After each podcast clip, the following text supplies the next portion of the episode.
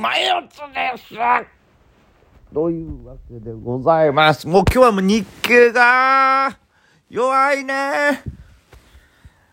私は多分比較的軽症な方だと思います。なんかね、まあ高決算系とかスイングもね、あの持ってたりしたんですけど、ちょうどね、昨日、まあそもそも今日の前におとつい昨日と高決算系がもうずっと売られっぱなしみたいな状態なんで、まあ正直もうすでに持ってないよあんまりっていう状態、もうすでに大きく利も減らし食らっておりましたっていう状態なんでね、まあ今日自体のダメージはそこまで受けてはいないんですけど、しかしちょっと心配というか、もう買えないですよね。なかなか日経平均マイナスななひゃくってもう久々になかなか強烈な下げをね見てますね。今までまあさんびゃく、よんひゃく、まあごひゃくぐらいとかもなあったんですけど、ちょっとこの下げ方が嫌な下げ方というか、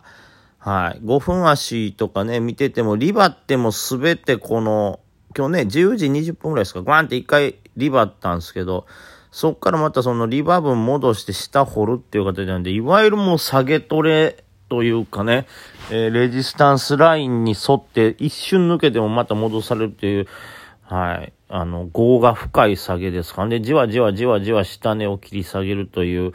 感じですか。これ一番こう戦いにくいんですよね。まあ買い方としてはね、うんなんで、うん、買うタイミングは見えづらい感じですし、かなりこ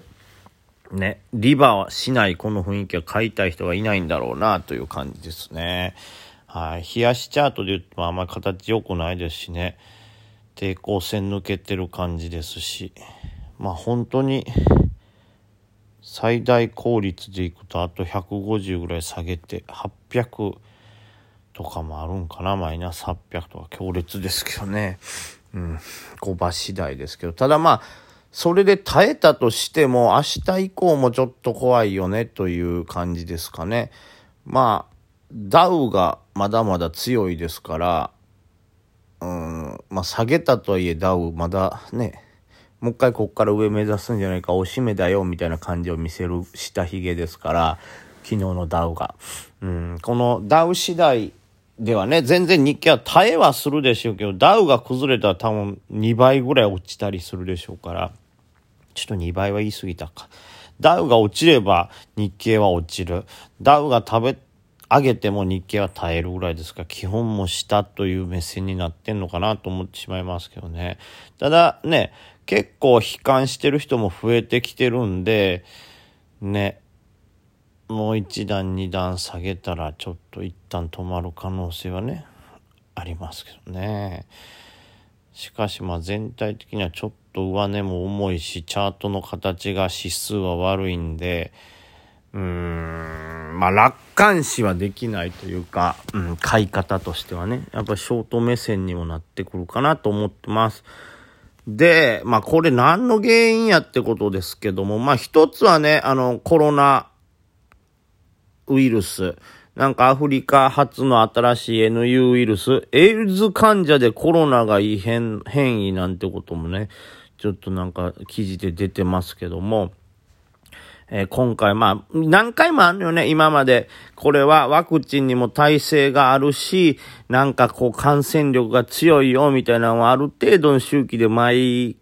なんかねあの変異株が出るたびに言われてるんですけども、また、えー、エヌユー というやつはスパイクタンパクが何変異したみたいなことを言われてて、これやと、え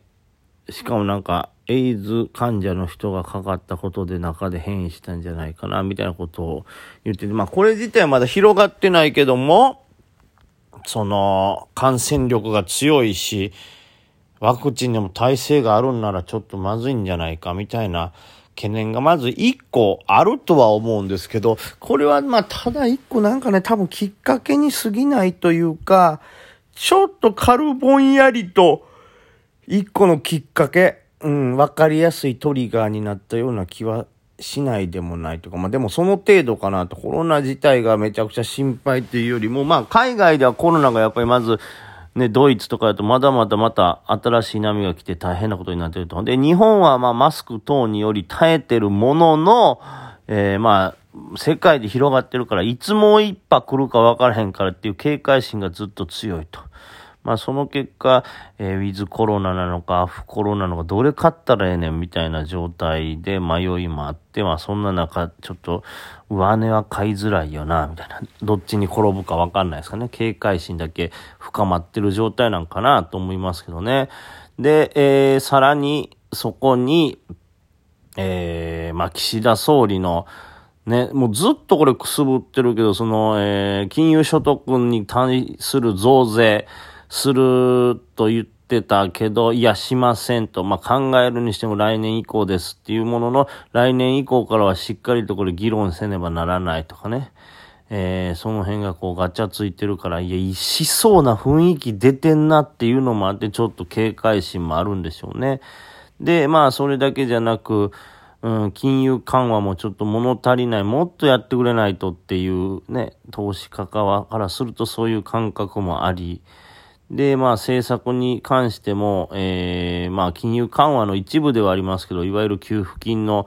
えー、お金のもっとばらまきっていうのもあんまりしてないから、うん、どうだろうなと。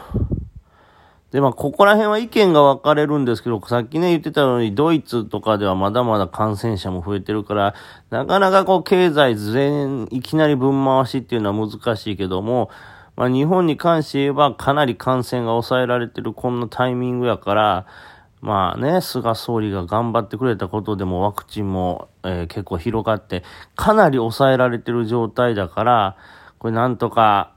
ね、今のうちに経済分回せやっていう意見もあるんですけど、ただまあそのドイツも増えてるしみたいなところで、まあね、このラジオでね、あの、月亭太夫さんが言ってましたけども、まあ岸田総理はいわゆるちょっとヘタレなところがあるから、まあ極端な話、言ってはみるけど実行できへんみたいな。なので大して何も変わらないんじゃないかなっていうようなこと言ってましたけど、こういうもしねパターンの人間だとしてですよ、本当にその場合の一番困る要素としては、どっちに動いたらええかわからんときに舵を切れないから、それでずるずるずるずる遅れて遅れることが、えー、マイナスになる状況というのが一番ね、このタイプの方とこう相性が悪いんですけど、今まさにちょっとそういう状態かなと、えー、コロナがもう一波来るのか、いやそれともまあもう日本は大丈夫だから経済回すのか、いやわからんどうしようみたいなことで、まあ様子見に近い感じになってるのかなと思いますけど、この場合まあこれ専門家でもわかんないですかね、様子見にはなってるんでしょうけど、この場合これでずるずるずるずる遅れると、まあそれだけ、えー、経済の立て直しも遅れますから、えー、日本全体がまあね、言ったら貧しくなっていくというのが一つ、うん、時間がかかることでのマイナスでもありますし、うん、だからまあ一番はね、それは難しいんですよ。どっちに転ぶか人間のね、まだ経験してないことだから分かんないですけども、えー、回しながらこのタイミングでこういうことになったら即判断するみたいな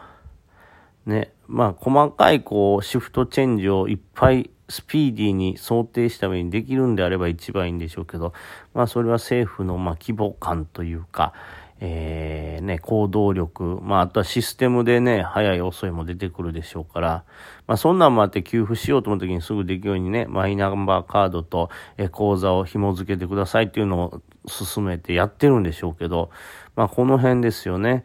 だから、ベストはそうでしょうけど、まあ今の総理だと岸田さんだとその辺は多分慎重派だからなかなか動かないってことは、えー、まあ日本もこれまた再びなかなかこう切り替えがうまくいかないということは、こうね、急回復は望めないだろうからということで、まあ上値日経平均重くなるんだろうなと。で、まあその増税の懸念もあったり、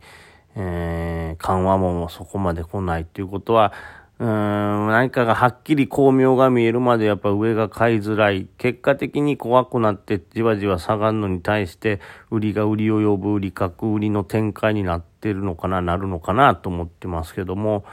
うーん、ちょっとね、だから本当はちょっと前にな、このままいったらさんまん、また回復でさんまんより上目指すんじゃないか、みたいに思ってたんですけど、さんまん手前で跳ね返されて跳ね返されてが、その跳ね返りがかなりきついですし、それを上回るほどの買いが入らないということは、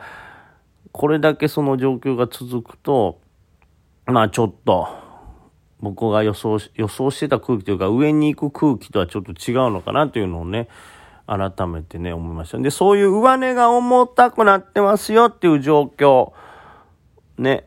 の時に、このトリガーとしてまた変異株バン出ましたよ、危なそうですよってなると、赤一旦逃げようが加速して、まあ今日みたいな詐欺になるのかなみたいなね。だってまあ正直変異株なんて今まで何回もあったんか、えー、まあデルタはちょっとブームになってバンとなったけど、その後もねにこかさんこぐらいなんか新たな変異株がどうとかって言われてましたけど、それに関してはそこまでこんな日経も反応しなかったですから、これが反応してるっていうのはやっぱりなんとなくちょっと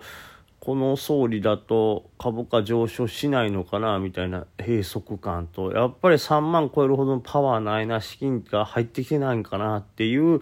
なんかこうね